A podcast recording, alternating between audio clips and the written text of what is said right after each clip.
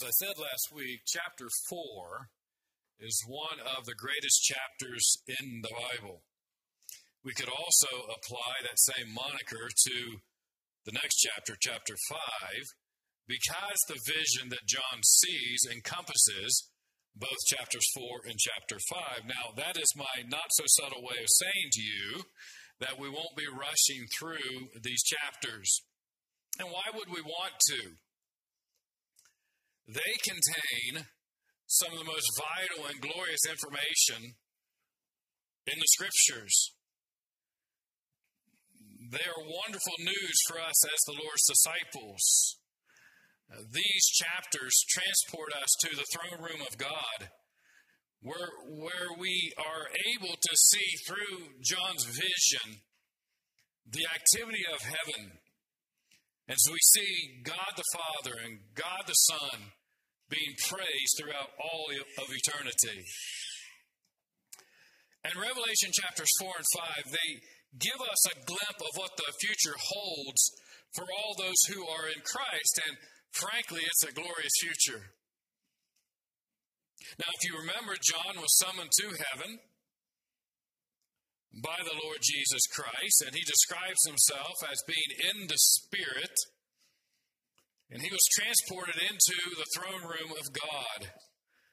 He was taken into the throne room of God Almighty. Now, what's interesting to me, and I briefly made mention of this last week, is the focus of the vision. Now, I remind you, the focus of the vision is the throne and the one seated on the throne. So, well, why do you find that to be interesting? Well, as we read through Revelation chapter 4, surely you noticed that there was a lot of things going on in John's vision. You had to notice that John encountered some pretty incredible sights and sounds. I mean, after all, it's not every day that you encounter four living creatures with a strange appearance described by John. Now, admittedly, we um, encounter some strange living creatures here on earth, and some of them even walk upright on two legs, amen. But we've yet to encounter anything such as John saw in his vision. Yet, despite the four living creatures, and despite the 24 thrones, and despite the 24 elders, John's focus is on the throne and the one seated on the throne. And you, you know what? John wouldn't have it any other way. You see all this other activity that's taking place in heaven that John eventually describes, but yet his focus is on the one who is seated on the throne. And if there were no throne, if there was no one seated on the throne, then there would be no need for four living creatures or 24 elders. If there were only a throne, but it was empty, but it was an empty throne, then there would not have been any need for the hymns of praise that we hear coming from the lips of the four living creatures and the 24 elders. There would be no display of worship as the 24 elders fall down before the throne and cast their crowns before the throne. So you just don't worship an empty throne. But thankfully, and everyone who's in Christ should take great joy at this reality. The throne is not empty, it is occupied. And it is occupied by the one who is described as holy, holy, holy, who was and is and is to come. And that's the whole point of the vision, isn't it? The seven churches needed to know, and desperately so, that God was on his throne, actively ruling and reigning.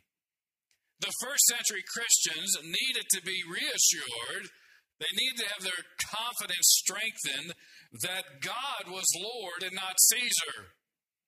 Caesar, no, make no mistake about it, he was exerting incredible power. He was persecuting the, the believers in these churches. They were having a very difficult time. But God wanted them to know He's a piker compared to me. I'm the one who's ruling and reigning from on high. So, likewise, our focus must mirror the focus of John. We must fix our attention on the throne and the one who is seated on the throne.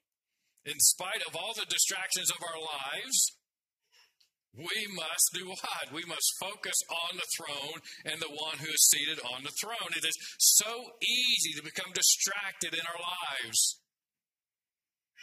We can watch the news, we can read the blogs, we can hear all kinds of bad news. And if we're not careful, we begin to buy into it that this world's going to hell in a handbasket and there's no hope for it. There is hope for it.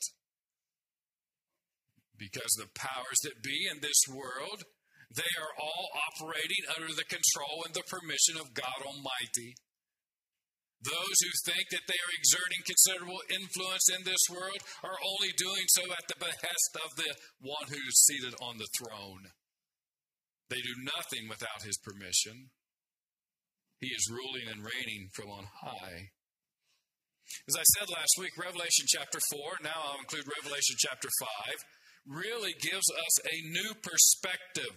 And by the way, one of the reasons that we gather together to worship each and every week is so that we can be reminded of this new perspective, of a different perspective that what we see going on around us and the things that we experience, that's not all that there is. That there is a throne and there's one seated on the throne, and he is ruling and reigning. And so we come in here and we sing the songs of worship, and we listen to his word, and we learn about our God, and it changes our perspective. Listen, if you come here Sunday after Sunday and you don't gain a fresh perspective, either I'm failing you or you're not paying attention. So John is transported to heaven and he gets this new perspective.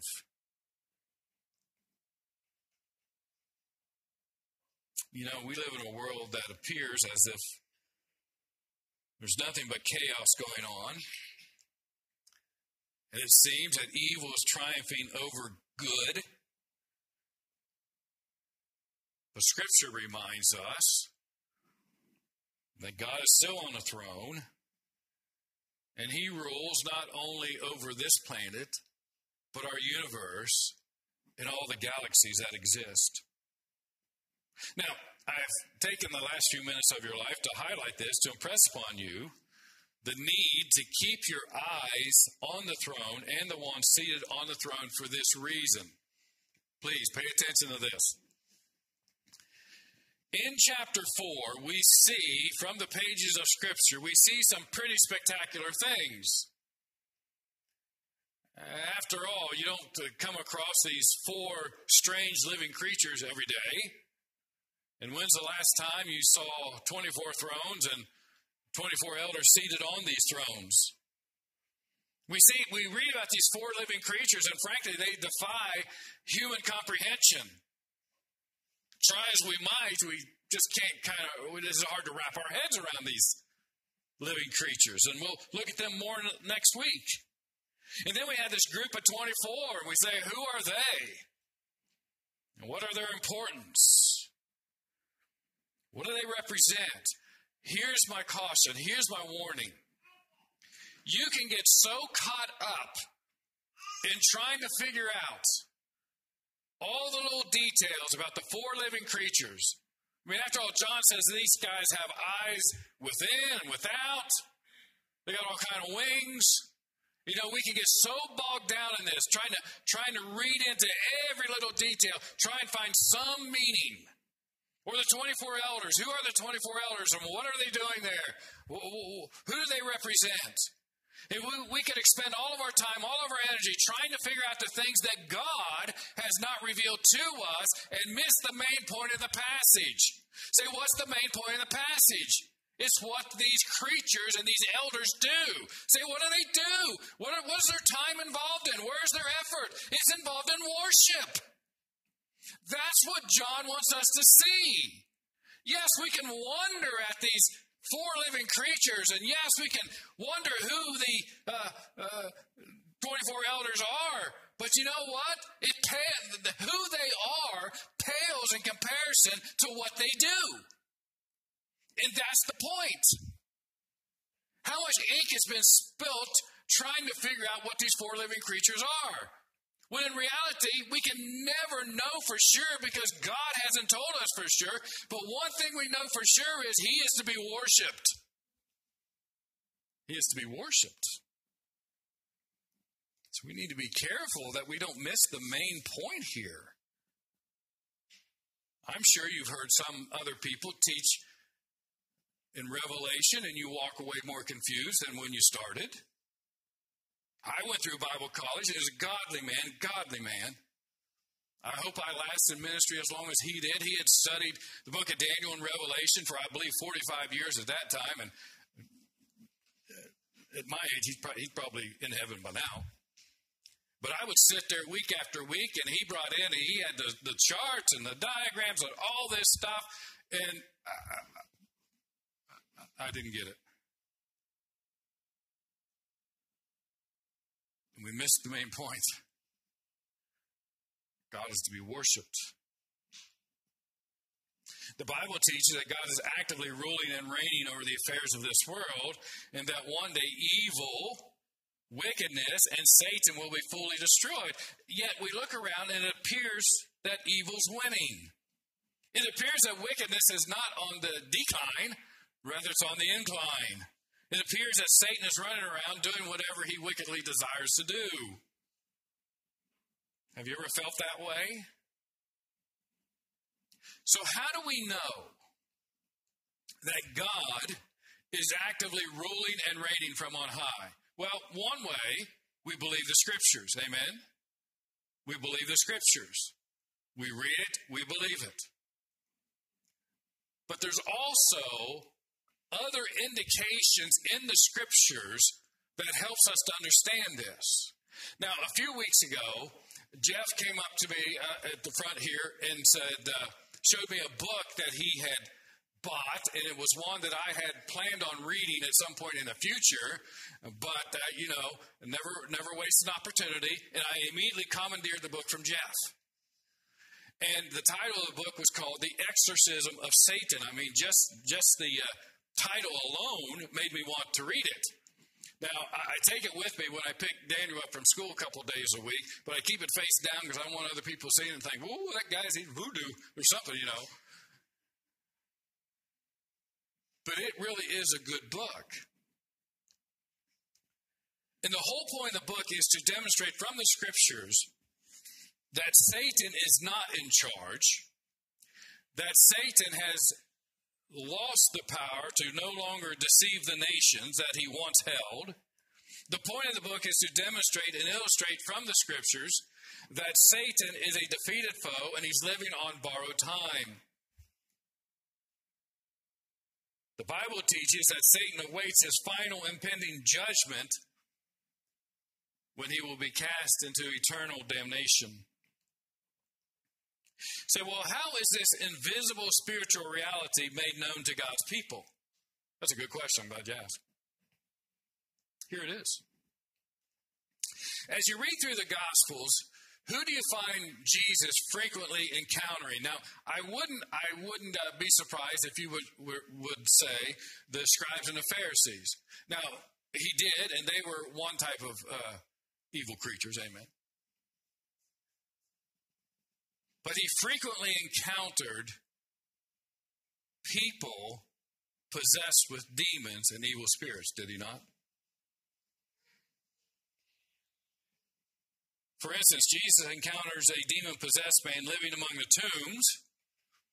Scripture says has been repeatedly chained up, but there were no chains strong enough to hold him, and he repeatedly broke those chains.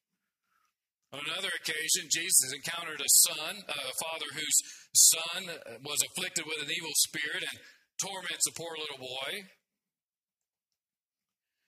Ask yourself, what was the response of Jesus every time that he encountered a demon possessed person, a person afflicted by an evil spirit?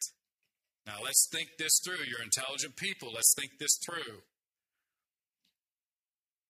Can you find me any account in the Gospels when Jesus encountered a demon possessed person that Jesus backed down from? Never. Not once. Jesus never cowered in fear. Jesus never wrung his hands. Jesus never wondered what he was going to do. Jesus never backed down from a confrontation with the hounds of hell. Never. In fact, the demons were afraid of him. One example, Matthew chapter 8. Uh, uh, uh, turn with me, if you would, to Matthew chapter 8, verses 28 through 32, because there's, there's a couple things in here I, I just want to highlight.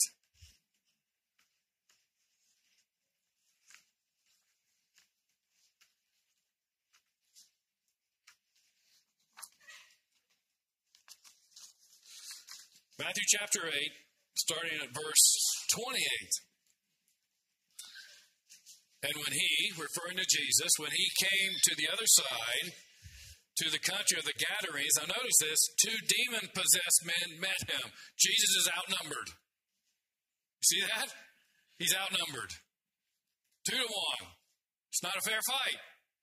You're right. It's not a fair fight. Two demon possessed men met him coming out of the tomb, so fierce. Now, now, mark this so fierce that no one could pass that way.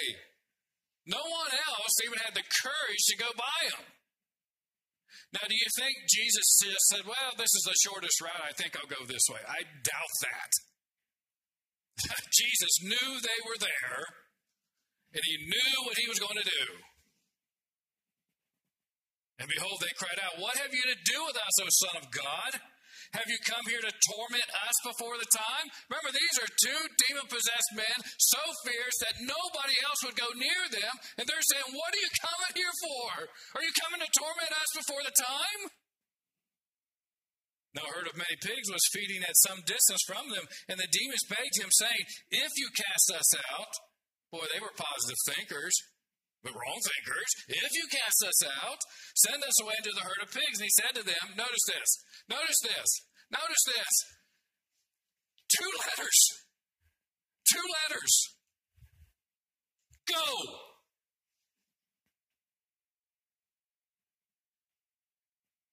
Is there any hint of resistance on the part of the demons? None. Go. And they went. No, and he said to them, Go. So they came out and went into the pigs, and behold, the whole herd rushed down the steep bank into the sea and drowned in the waters. Isn't that an amazing passage? The demons know who Jesus is.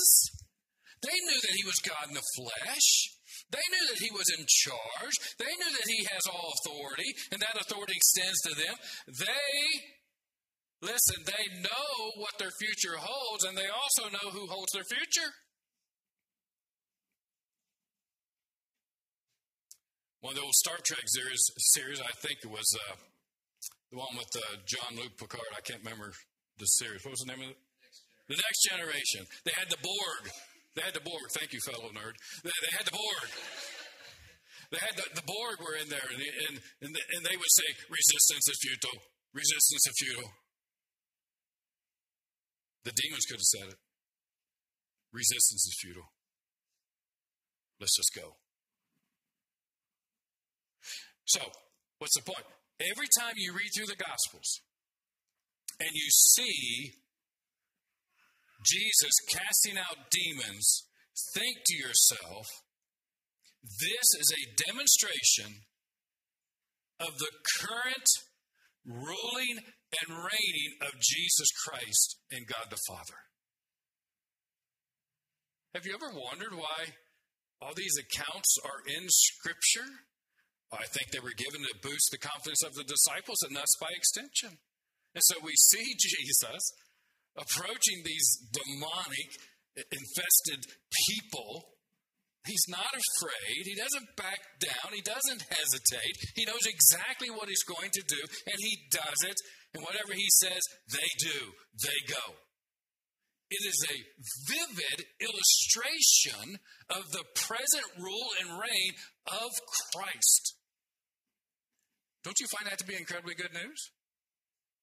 Yeah, we pay attention to what goes on in Washington and in the, uh, the UN. Yeah, we, we pay attention to it, but we know ultimately it, whatever they do does not thwart God's plan. They can blow and bluster all that they want. They can pontificate all that they want. They can issue their statements all that they want, but ultimately, God is in control. And the power, the authority demonstrated by Jesus on earth came from that throne that John saw in his vision. Now, remember that John uses symbolic language to describe what he sees. So when John describes the one seated on the throne as having the appearance of jasper and carnelian, he's using these precious gems, he's using these precious jewels in an attempt to convey to us the indescribable beauty and worth of God. So John is trying to describe the indescribable. He's trying to fathom the unfathomable. And he's trying to scrutinize the inscrutable.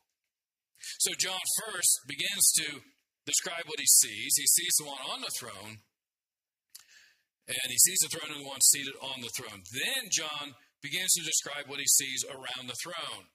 Now to the text, look at verse 4. Around the throne were 24 thrones, and seated on the thrones were 24 elders, clothed in white garments with golden crowns on their heads. Let me try and paint just a little bit of a word picture for you. John sees the throne, capital T, capital H, capital E. The throne. And this is purely speculation on my part, but it helps me put things in perspective. I believe when he saw the throne, it was a massive throne. And around that massive throne were 24 baby thrones, if you will. They paled in comparison to the throne. So he sees the throne, and then he sees 24 thrones. And the text leads us to believe that is they encircle the throne. And on these 24 thrones, he describes them as being occupied by elders. Elders. So the question is who are they? Who are they? Now, at the risk of sounding like I'm trying to take the easy way out and not doing the hard work of specifically trying to identify the 24 elders, I must tell you there are many interpretations and opinions of who these 24 elders are. And if I wanted to put you uh, all to sleep, which some of you are headed that way as, as I speak, um, I could run through all of the possible interpretations and some detail, and your eyes would glaze over and uh, our time would be wasted. So I'm not going to do that. I will give you the predominant interpretations of who these 24 elders are. There are some who believe that these are angelic representatives of redeemed mankind. There is some biblical justification for holding that view, which I will not go into this morning. But I will say it is a possibility, and it is an interesting possibility. And it would have to do with going back to the Old Testament, where you see that David uh, divided up the priests into 24 uh, courses and the singers into 24 courses and some things like that. Possibility. Second possibility is uh, there are those who believe that they are representatives of the raptured church. Now, immediately, I dismiss that idea for reasons that I gave last week. Amen. Others believe that they are Old Testament saints. Others believe that they are the patriarchs of the Old Testament along with New Testament saints.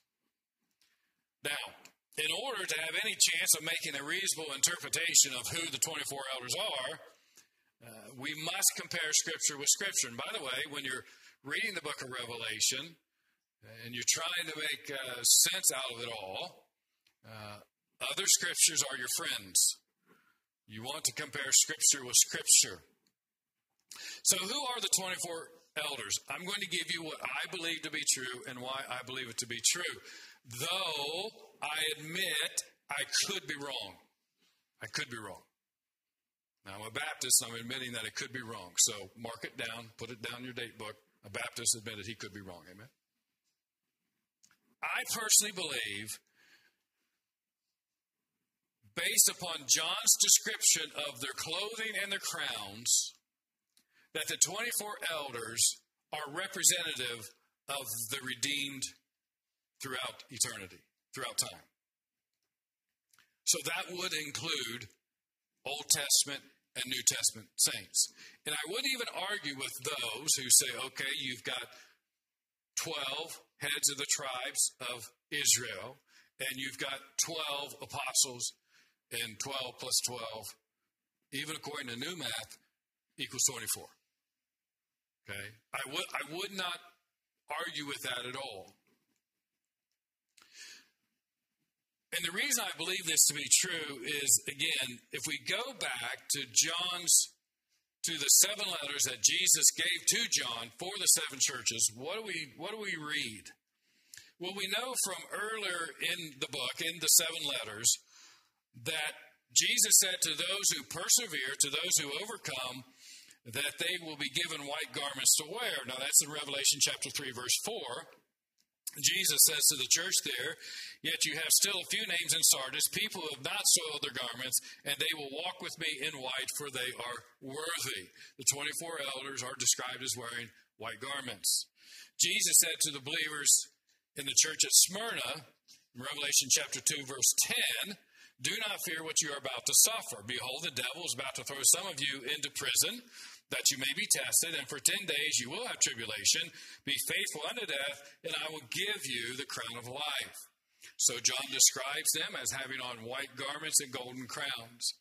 So Jesus says to those who overcome that they will what? They will be given white clothing to wear, and they will be given a crown of life.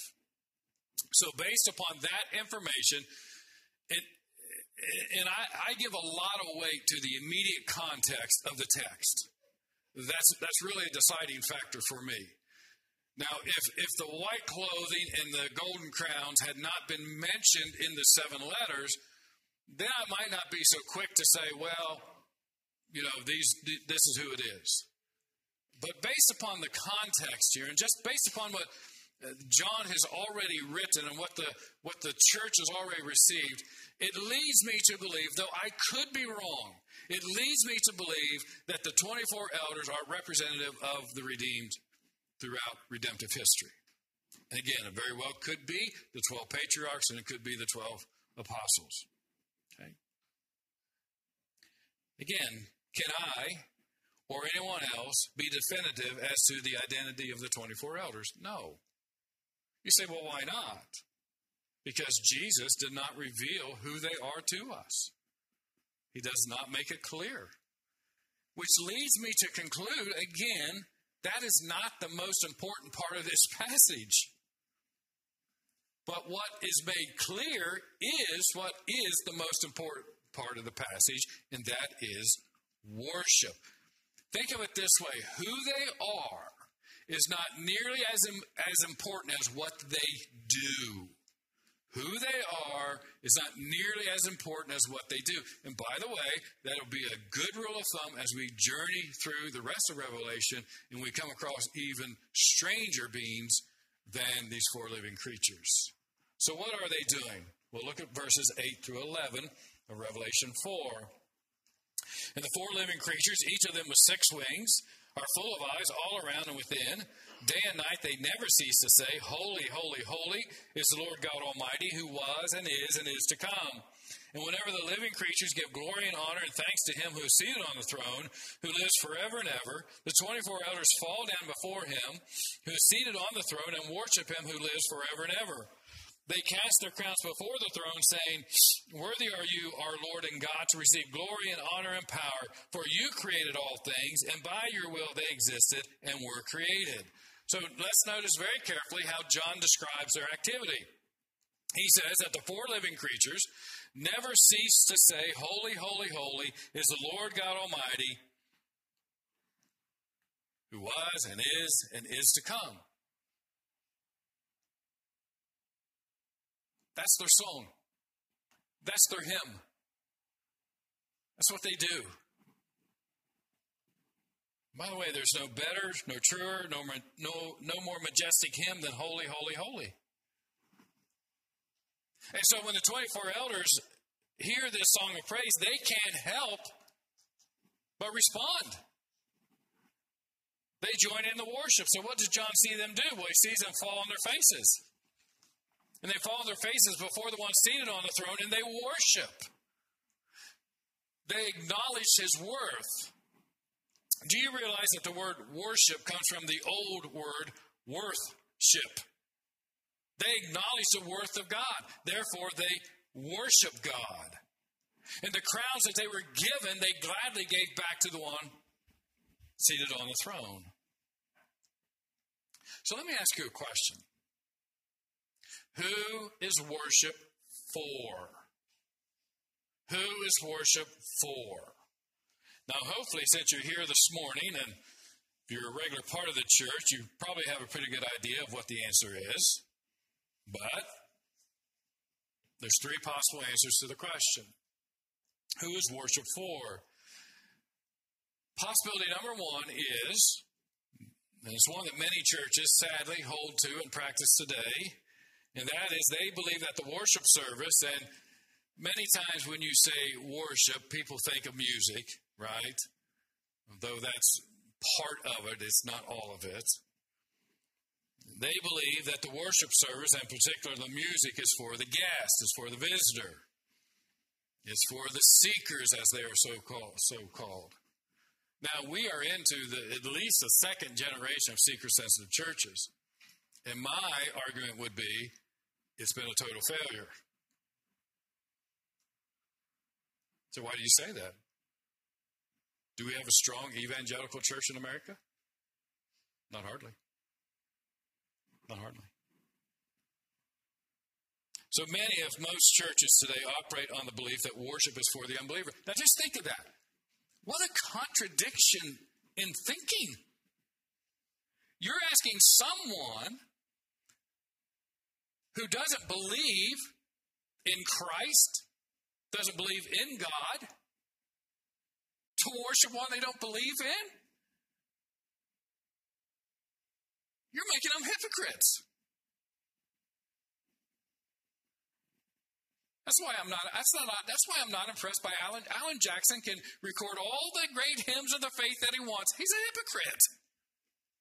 You're doing it to make a buck. And you know we're so foolish in the church today. Oh, Alan Jackson must be a Christian. Uh, he sang a bunch of hymns. He even put them on a CD. So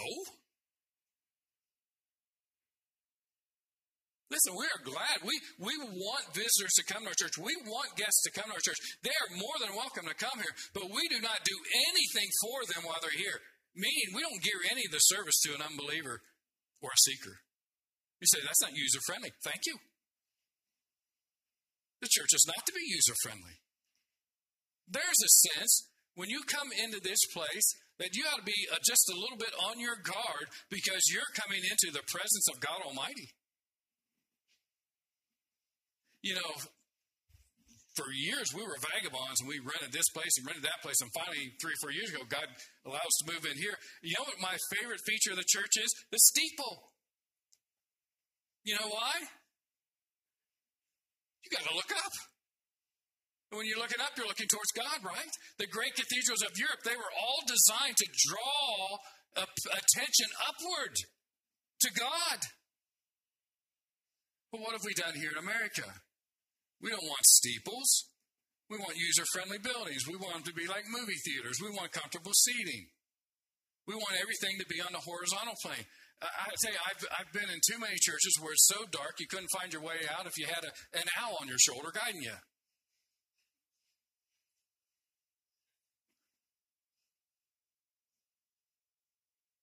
Men love darkness because their deeds were evil.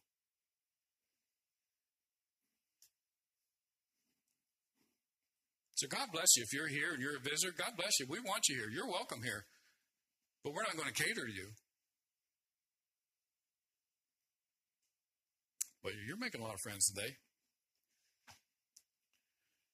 Second possibility is that worship is for the congregation.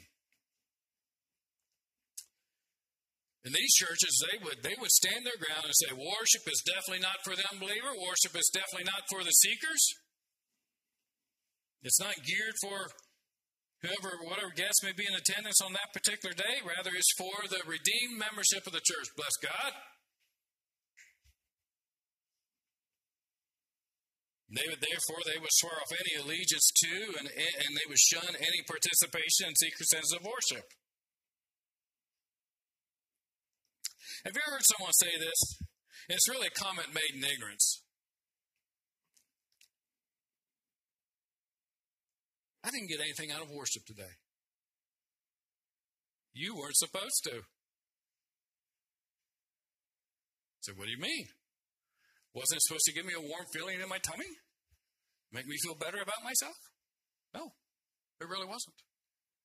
Now, worship should not be devoid of emotion. Listen, we can't sing that song, He is Worthy, without me bawling. Well, Silas came up to me last week and he said, Pastor Craig, why were you sad? So it wasn't sad, buddy. My emotions were stirred when I think he is worthy.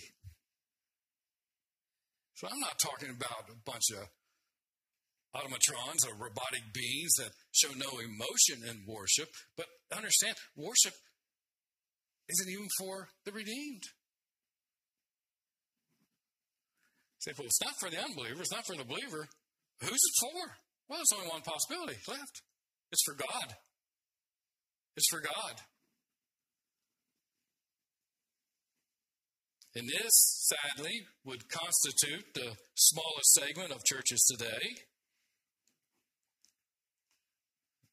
They don't believe that worship is for the unbeliever or the seeker. They don't believe that worship is for the congregation. They believe that worship is for God. It's for God. Therefore, they seek to worship in a way that is acceptable to God. Listen.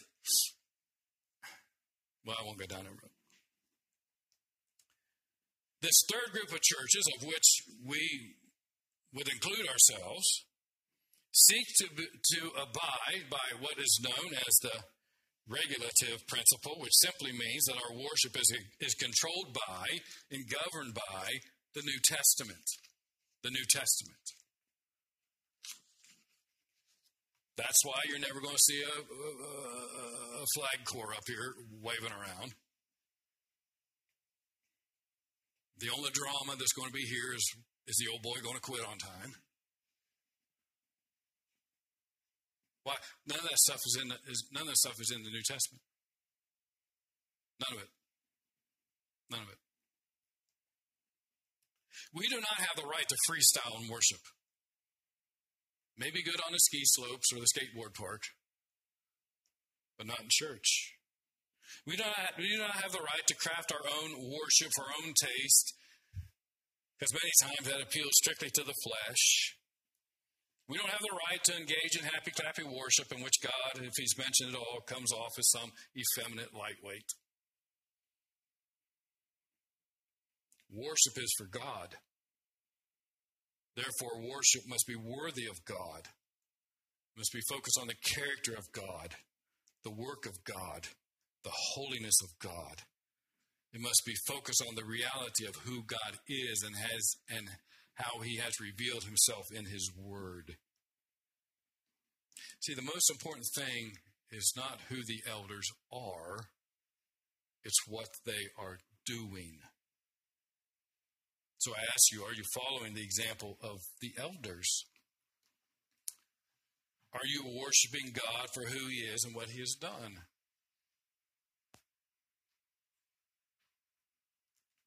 Would you, would you keep this in mind? Worship has very little to do with style. Do you think people in East Africa worship differently than we do? Of course they do. But if it's according to Scripture, it's fine. You know, we had Noah came to church here for uh, the four years he was in college, and he was raised in Africa. And he, quite frankly, thought we were kind of boring. Well, compared to what he was raised with, let's admit it, we probably were. Didn't mean we were wrong. Didn't mean he was right. It was just a different style. Say. So let me ask you this Have you recognized the worth of God?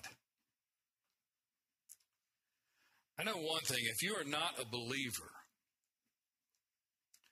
that means that you have a shallow understanding of God. Because if you had a more robust understanding of God, you would realize just how worthy He is to be worshiped. True worship, worship that is acceptable to God, can only be given to Him by those who are in Christ, by those who have come to Christ by those who have realized their need of salvation, have come to understand by the enlightening power of the Holy Spirit that they are sinners in need of a Savior. So I ask you, have you come to Christ? So, what does that phrase mean? It, it simply means has there been spiritual movement in your soul in which you recognize who you are and that in your current condition, you're not acceptable to God. So, therefore, you have looked outside of yourself and you've looked to Christ for the forgiveness of your sins, which are many, but yet His mercy is far more than you need for your sins. And if you haven't come to Christ, the Bible says, come while you still can. And the Bible says, today is the day of salvation. You may say, you know, I'd like to think about it some more. Now, that's a valid response. But God doesn't guarantee you the time to think about it some more.